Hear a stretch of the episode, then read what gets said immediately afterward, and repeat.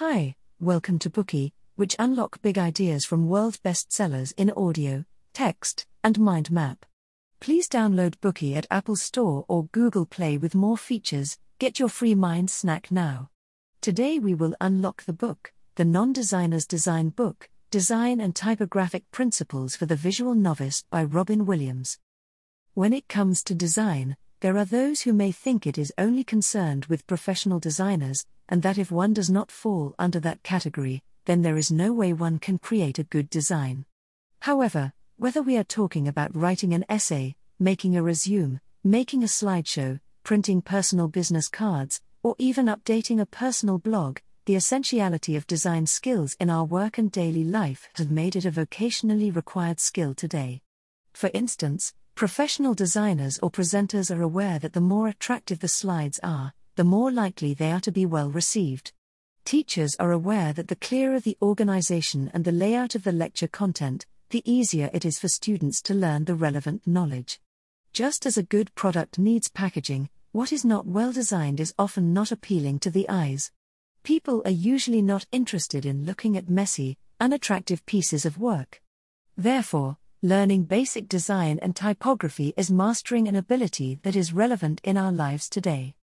Not everyone can dedicate the appropriate time to professionally learn graphic design and typography, and that is where this book, the Non Designer's Design Book, comes in handy. It is put together to help us quickly develop the designing ability, as well as improve our aesthetic and design skills. This book tells us about the basic principles to follow when designing our work. It tells us how to use colors for design, and how to use fonts during design. The author of this book, Robin Williams, is a world renowned graphic designer and a best selling author who has influenced an entire generation of digital designers through her publications and teachings. She has a large following in the Adobe and Mac communities. In addition to this book, she is also the author of dozens of other best selling and award winning books, some of which have been translated into more than a dozen languages, thereby having a worldwide impact. In this book, she condenses complex design principles into an easy to understand language, allowing us to quickly grasp the method of designing more professional and beautiful works. To aid comprehension, we will discuss the main content of this Bookey in three parts. Part 1 What are the basic principles of design? Part 2 How to use colors. Part 3 How to use fonts? We will start this segment by asking What are the basic principles to follow when designing? When designing a page, such as a PowerPoint slide or a digital resume, a lot of people think or feel that something looks weird about their design, yet, they can't pinpoint where the problem is, say let's modify it. In this book, Williams highlights four basic principles that all the exquisite designs must follow. Once we master and apply these principles, one after the other, we will naturally solve any design problem or block we encounter during our design. Now, let's understand what these four basic principles are. The first basic principle is the principle of intimacy. This principle of design refers to the process of grouping related elements into units. For instance, the title and the subtitle, the title of the design and the author, or the question and the answer, among other related elements. As long as two or more elements are related to a certain degree, they should be visually close to each other, rather than being scattered or isolated in the design. Conversely, if the elements are not related in any way, they should not be put together. By applying this principle, we can present the information we want to convey in a more organized manner, thereby providing a clear structure for the reader. Imagine a business card that is designed in such a way that the company name is placed in the middle of the card. Contrastingly, the contact person's name, phone number, street number, and city information are then separately placed in all four corners of the card. When scanning over this business card, our eyes would need to stop at least five times to read all the information on it. The problem with this type of design is that there is no connection built among the elements of the business card, anyone reading such business card will be confused as to where to start reading from. Consequently, because of its disorganized pattern, it will end up looking like some key information is still missing on the card. To solve this design problem, we should try to make changes by putting the person's name, using a bold font, right under the company name on the upper half of the business card.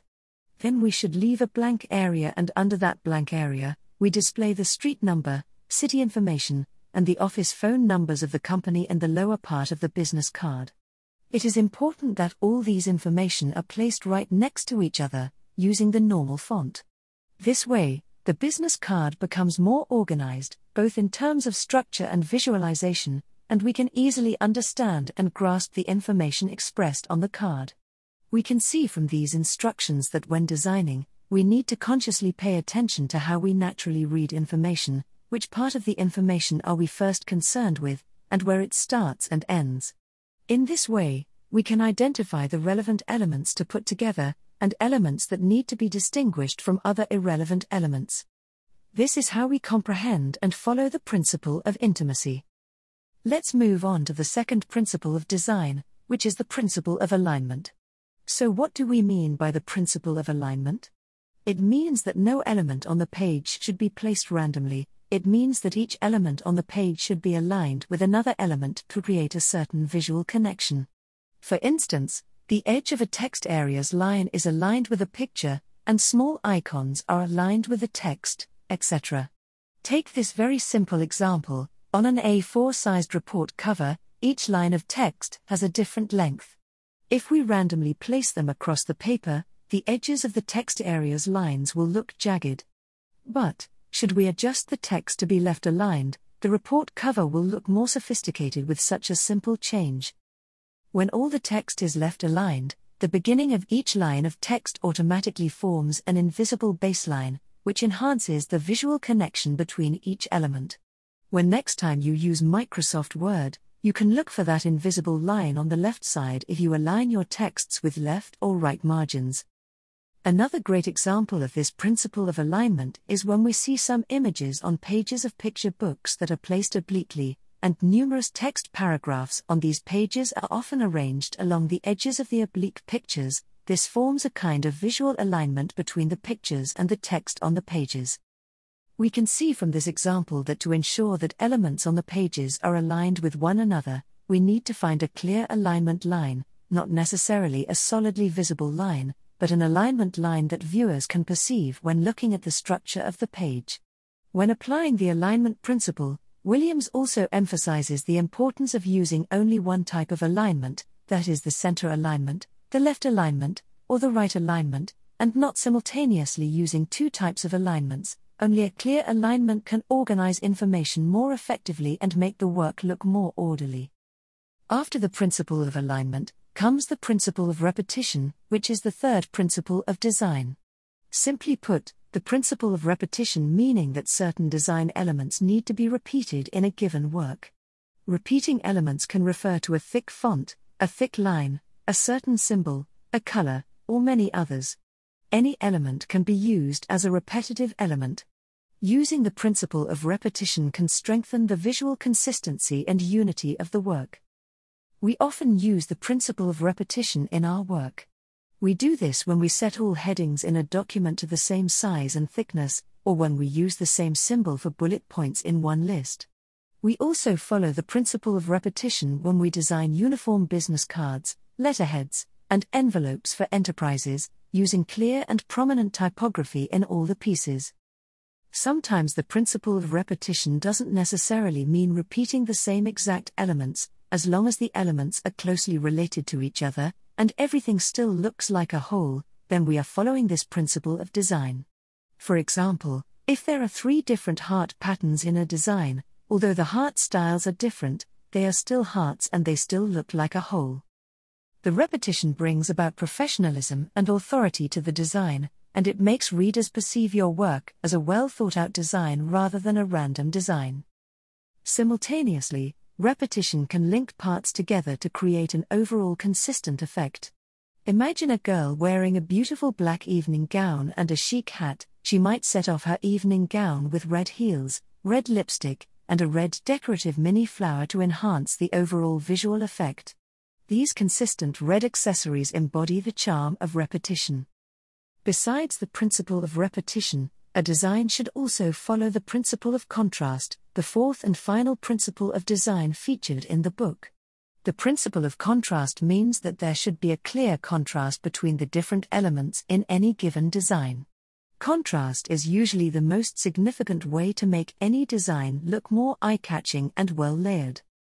Imagine a simple newspaper having uniformly printed black letters on a white background. Although the visuals look simple and clear, at first glance, there is little or nothing to attract the reader's attention.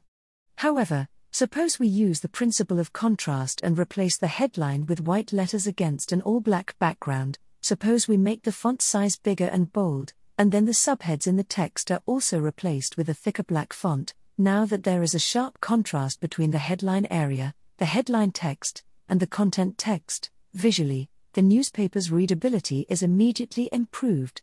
It becomes more eye catching than before, this is the magical effect of contrast. Apart from the contrast of font size, the contrast of thick and thin lines, the contrast of cold and warm colors, the contrast of large and small images, among others, are the various ways of following and applying the principle of contrast. Williams emphasizes that the contrast in any design must be very clear and strong. If two elements look different, but the difference is not particularly stark, then not only will such small difference not attract the interest of readers, it is likely to give people a sense of conflict.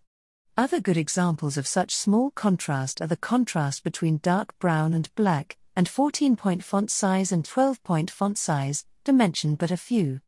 Considering that the difference between these two elements is not significant enough to produce a strong visual contrast, the similarity between them will make people feel that this is a design mistake, so the use of contrast must be very clear and strong.